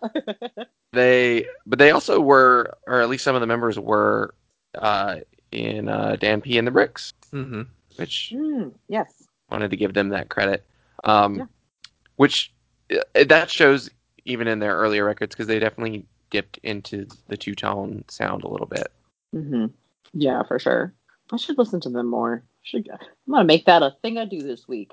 Go through have a slow gherkin They are. They're one of those like un, underrated bands, probably. I don't. know. They may not really be underrated. They may be like perfectly rated for what they have, but you know, like they're known if you're way Yeah. into ska, but Yeah.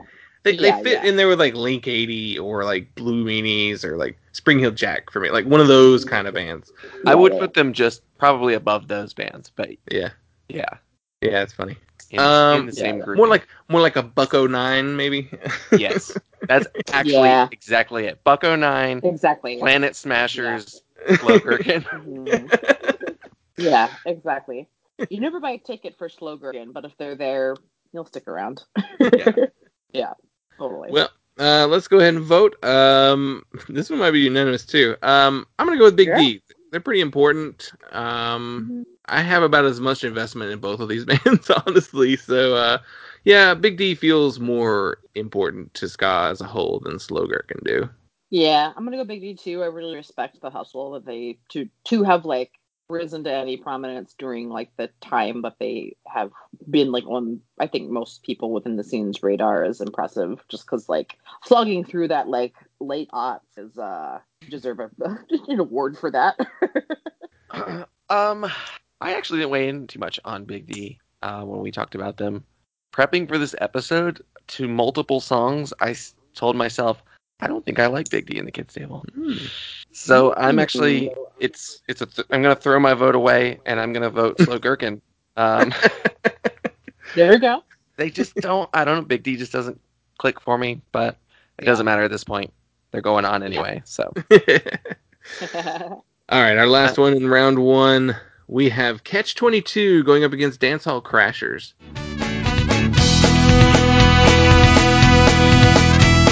It got for me, I was sitting at my desk with a gun in my hand, wearing a bulletproof vest, singing my, my, my, how the time goes by when you know you're gonna die by the end of the night.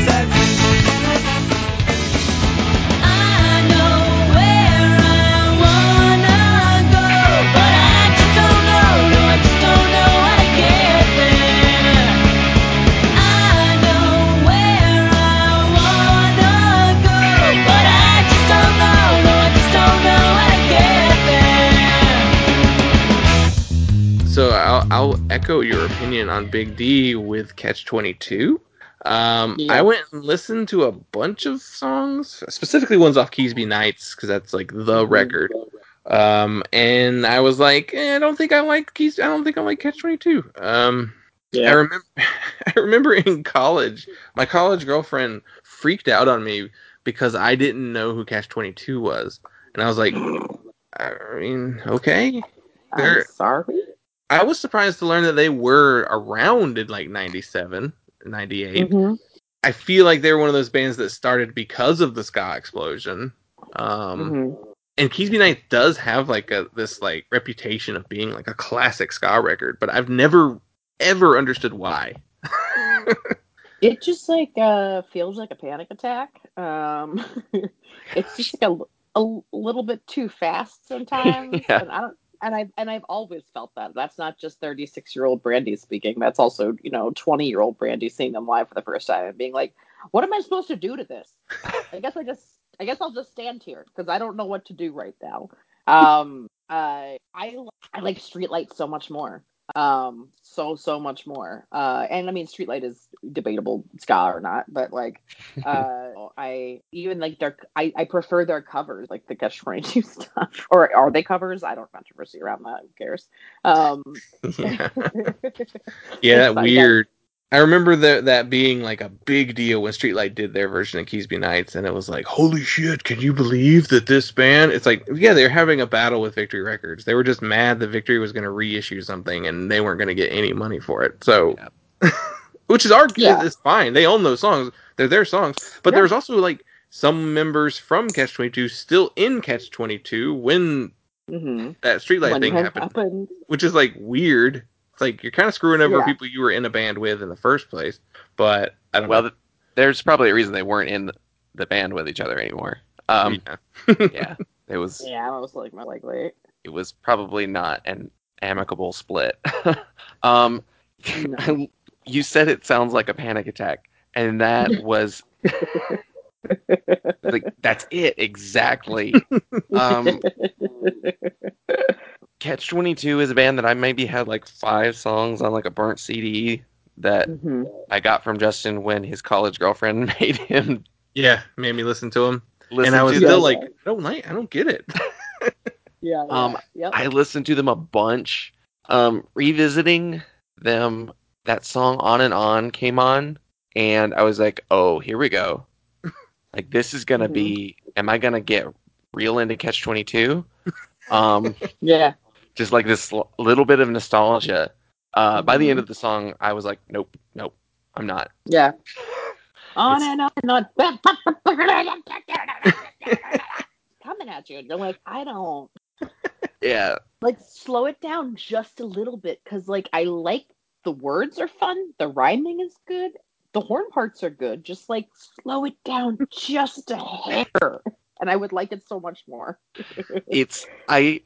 I wanted to call it tech ska. it was just it's it totally makes sense that they were a Victory Records band. Like this is a Yep. hardcore kids ska band. yes. I mean, Exactly. I guess you would say the same of Suicide Machines, but Catch Twenty Two more so. I feel like that it fits that mentality of especially if you were into like which I feel like the kind of people I knew who liked Catch Twenty Two also liked Iron Maiden and like Wish they Mhm. have an Iron Maiden cover. yeah they would. Um Yeah, definitely. they also No, wait, that was Big D. Sorry, Big D No, has yeah. Iron Maiden cover. Catch Twenty Two had. Um, I actually wrote that down. Uh, they did the Beach Boys uh, "Wreck of the Sloop John B." Um, they probably played it way too fast. yeah, in, in 30 seconds. Yeah. Catch Twenty Two have the you know how the really fast ska songs like you just do like the running in place. hmm Yeah. That's Mhm. absolutely all you can do with Catch Twenty Two, and it's even then it's too fast. You're gonna be Yeah. out of breath by the end of it. Yeah, you're just Of gonna hurt your song. knees doing jumping. Hurt your knees doing jumping jacks. That's all you got. Too much. Um, let's talk about Dance Hall Crashers though, because I feel like they occupy a completely different space. Um, Yes. you mentioned wanting to like save Ferris for the same reason, you know, of liking Dance Hall Crashers, and Mhm. I find way more to enjoy with Dance Hall Crashers. Um, Yes. Absolutely. Absolutely. incredibly catchy songs, great melodies, hmm Uh, two vocalists. Yeah, their voices go great together, and I mean, you still don't even get a ton of like female duo acts. You know, there's their their harmonies are really really fun. Um, they were like uh, one of the few blueprints to be an alternative uh, lady in the '90s. Um, big big old fan of these ladies.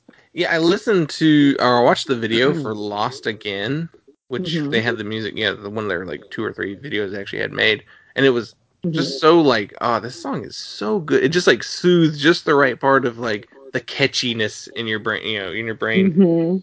And then like I immediately watched like a a band covering it on like a Zoom line, Mhm. and I was like, and I watched the entire thing over again, like back to back. And I was like, Yeah. this song is just that good that it's like you can listen to it back to back.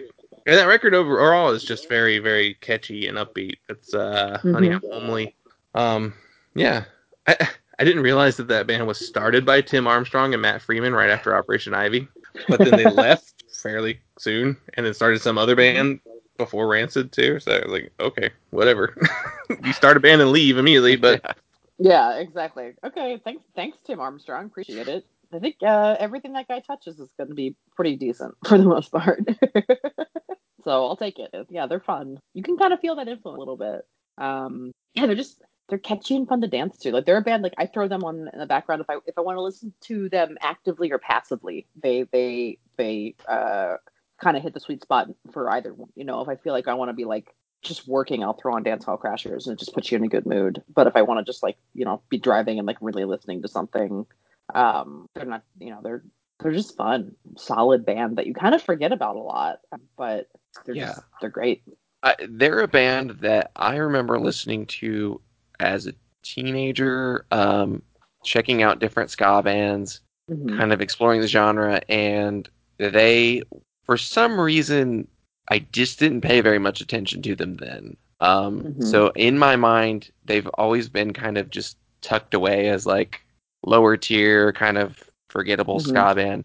Revisiting them for this bracket episode, they're so good. They're so catchy. Mhm. Those melodies and Yeah. are super memorable. And then hmm add to that like great harmonization, great horn section, doing Yeah. awesome things. Like just compositionally, they're a great band to listen to. Um, Yeah, and then like absolutely. really, when they played punk songs, they played them with a really hard distortion sound. Like they're hmm they were catchy and melodic and a little bit heavy and uh, I don't know, interesting band that I I really wish I had not ignored for as long as I have. Well, do we want to vote? Yeah, I think so. Uh, I'm gonna go Dance Hall Crashers. I think I think this may be another unanimous one, but Yeah, I am also a dance hall crashers vote. Yes. and I'm gonna go with Dance Hall Crashers. Yeah. All right. So that's all the first round stuff. That takes up majority of the time. Now to fly through round two and three and the final. So uh, so I don't know. These head to heads are a little more interesting. Uh, all right. They our first the first one we have we have less than Jake going up against Fishbone. They're Yeah. they're they're pretty iconic, both fans. Um, yeah, this is interesting. Uh, Yeah, it's a, this is where it starts getting into like what is the judging criteria criteria? Yeah. Like is it the uh is it is it based on personal preference? Is it based on, you know, the band's historical contribution to the genre? Is it based on specifically third wave contribution? You know, I mean, it's fucking hard.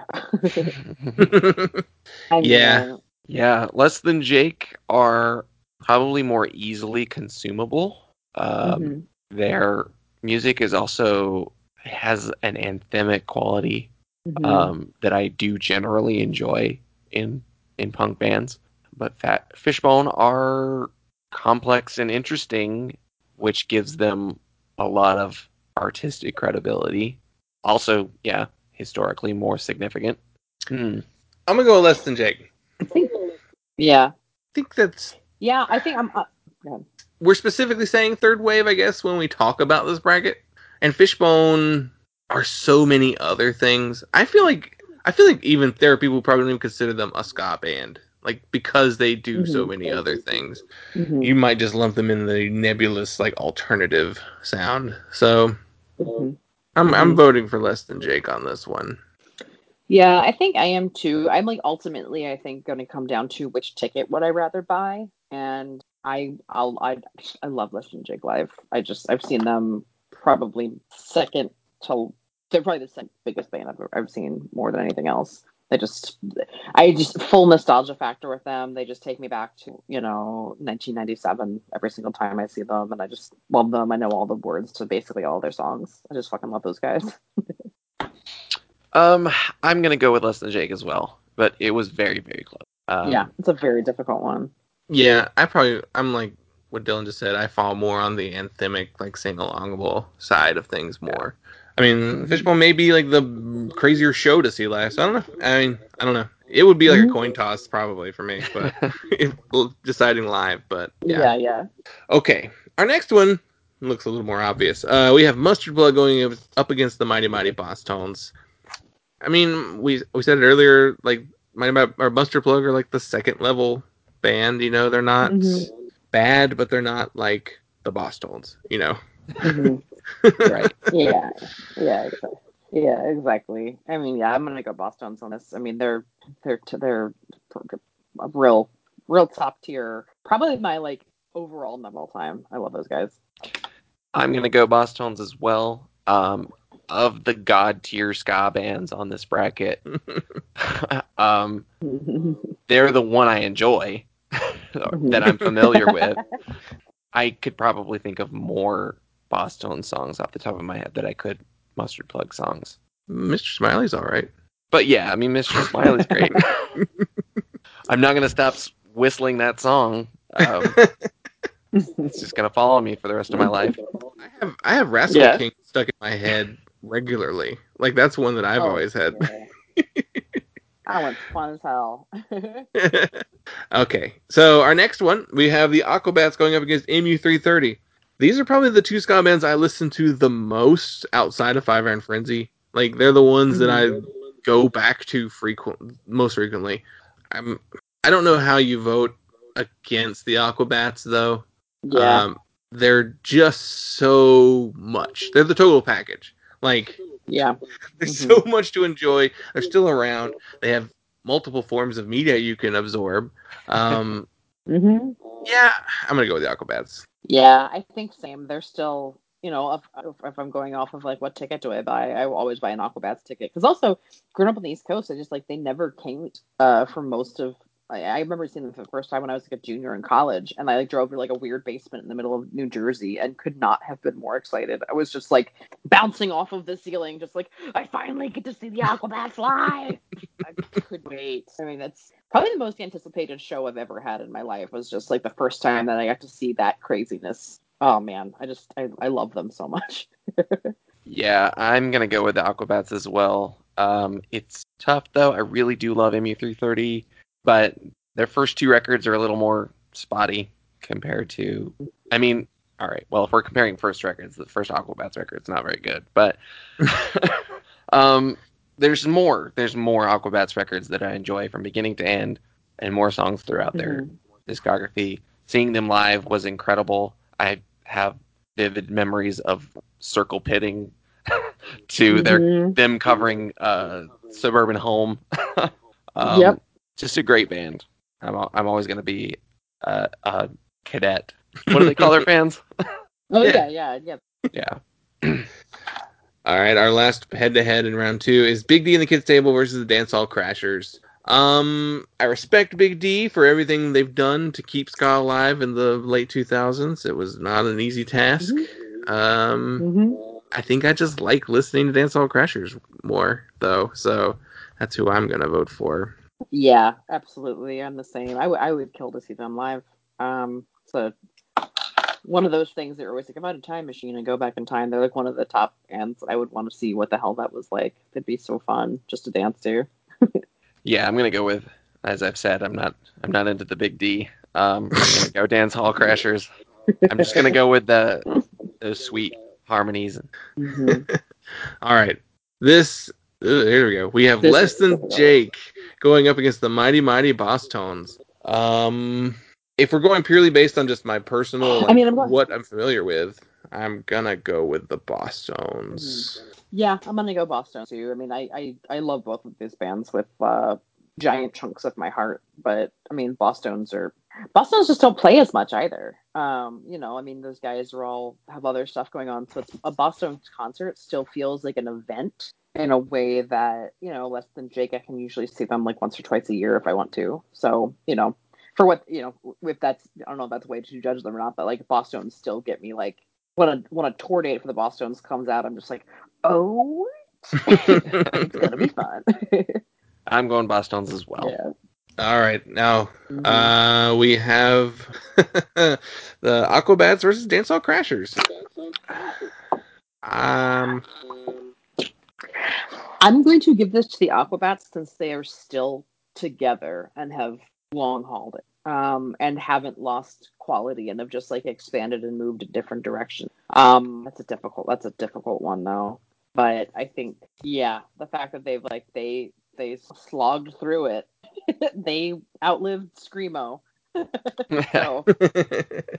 Yeah, I'm gonna go with the Aquabats too. They mean so much more to me. There's more to choose from. There's more Mhm. albums, Mhm. um, and a Yeah. wider variety of sounds. Like Charge is like a straight up Mhm. like Devo style pop punk record, and then like you Mhm. have the weird uh, versus the Floating Eye of Death, which is like an odd like just whatever they threw at the wall, and then straight up Totally. ska early stuff. So yeah, that's what I'm going with. And I'm gonna stick with Mhm. what I know, and I'm going Aquabats as well. So it's the Bosstones Yeah. versus the Aquabats. oh. now remember, this is a third wave ska bracket. so you have to take into account like Aquabats kind of quit being a ska band for the most part. Yeah. Yep, that was the point I was gonna make. Yeah, it's like if they're not they they aren't te- like they fall into ska. I think more because of like the fun lovingness and like they have like the essence of ska, not necessarily. They're they're more ska and like the abstract versus like the concrete. And Bosstones is like a like fucking concrete ass ska band that like def- defines the genre. They're genre defining, you know. Um, and I don't think you can say Aquabats like define the genre. Um, they are like a beautiful, weird version of it that is deeply welcome in the catalog. But yeah, I'm gonna go Bosstones for that reason. I think. I mean, they're they have a dancing guy. but do they have monsters come out in the middle of their shows and they fight them? Mhm. yes, it's called Bostonians. I mean, that, Yeah. yeah, yeah. No, I mean, yeah. Ever seen a concert? Been to a concert in Boston? Dancing guy versus the floating eye of death. Uh, yes, that's a mashup I would love to see. oh man, we've got you've got great costumes on both sides here. I mean, you yeah, got yeah. The plaid. showmanship is top tier. the plaid suits, you've got the wetsuits, you've got Mhm. dancing guy, you've got monsters, you've got genre defining, and and you've got uh, g- genre transcending. Um, yeah, yeah, yeah. Absolutely, yeah. Genre bending for sure. I know, like building upon. you've got more hits than you thought you knew. Um, you've Mhm. got deep cuts that are still hilarious. Um, mm-hmm. I'm gonna go Aquabats. Um, it's just my personal favorite. so we have a tiebreaker. I'm the tiebreaker again. Yeah, you are the tiebreaker. Ugh. I I like. Do you think uh, Dicky would be very irritated with MC Bat Commander if they were like on stage together? I don't think he would know what to do with them. He'd be like, uh, uh... You're doing too much. Yeah. I mean, Dicky has the dance. I mean, Ben Carr exists, so Dicky doesn't have to dance. Dicky can just plant and like just uh, gravel it up. Uh, he brings a gravitas to the lead singer position that um no one else in this list does. D- Dicky feels like an el- like a statesman of ska. Yeah. You know what I mean? Like um Bat Commander feels like a, a beautiful prince. Although there is a prince in the Aquabats already. so. Yeah. um, I guess what I would do at this point is come down to who would the Aquabats vote for, and they would probably say go with the Bosstones. Uh, they are humble and probably Mormons. Um, Mhm. Definitely Mormons. Yeah, they, yeah, at least they are more. the Jacobsons are. Yeah, Yeah. yeah. I don't know that the Bosstones would vote for the Aquabats, but um, I guess if we're going to talk about importance in ska and uh, overall impact, and they they and did right longevity. impression that I get, Mhm. so I'm I'm Mhm. going to go with the Bosstones. Tones. Yeah. Uh, it seems like the right thing to do. Yeah, no, it feels it feels that way. I mean, that's a hard top two, though. I mean, they are both, um, you know, amazing in their in their own right. I mean, I, I applying my ticket test. Just this is that's a difficult choice if they were both playing on the same night because I, I mean, I love both the bands a lot, and I've probably seen them both about the same amount. Um, I didn't see a ton of either one of them really.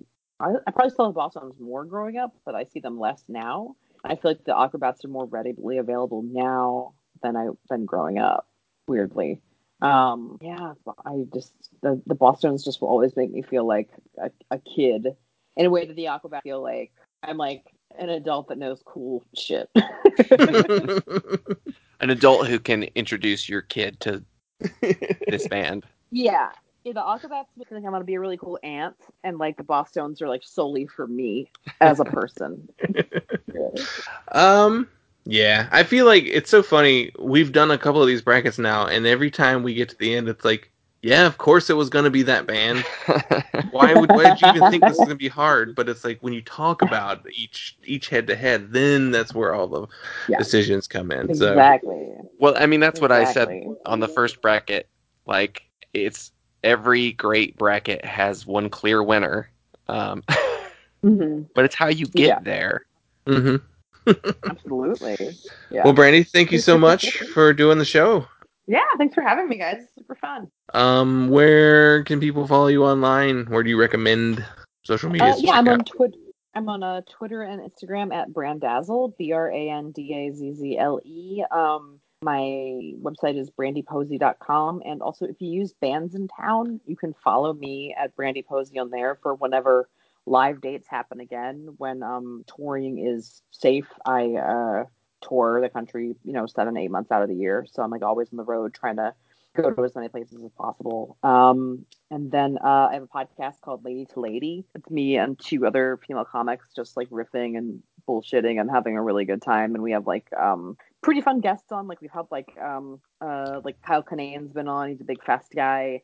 Um, Karen Kilgariff from My Favorite Murders, a good buddy of ours. Um, uh, French Stewart is on every 100 episodes. He's weirdly become a friend of our show. Uh, one of my What- co-hosts had a had a crush on him in high school, and we like found him to get him on the podcast, so she could tell him on the podcast. And he was like, "Oh my god, that's hilarious!" So now he just comes back every every every 100 episodes. He's our special guest.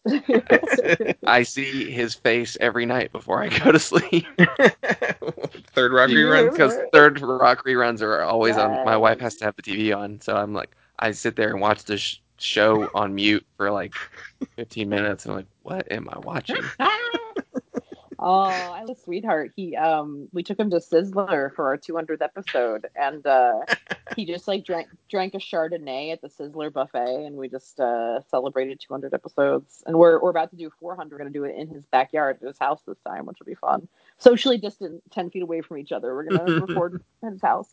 He's a he's a sweetheart. We love we love French. Well, Yeah, awesome. so you Uh, find me find me there. Yeah, uh, we were on all the social medias as well uh, Facebook, Instagram, Twitter, at Punk Lotto Pod. All the usual stuff. Um, yeah, so that, that'll do it for this week. And yeah, thanks again, Brandy, for doing the show. Yeah, thanks for having me guys. This was a blast. Scott forever.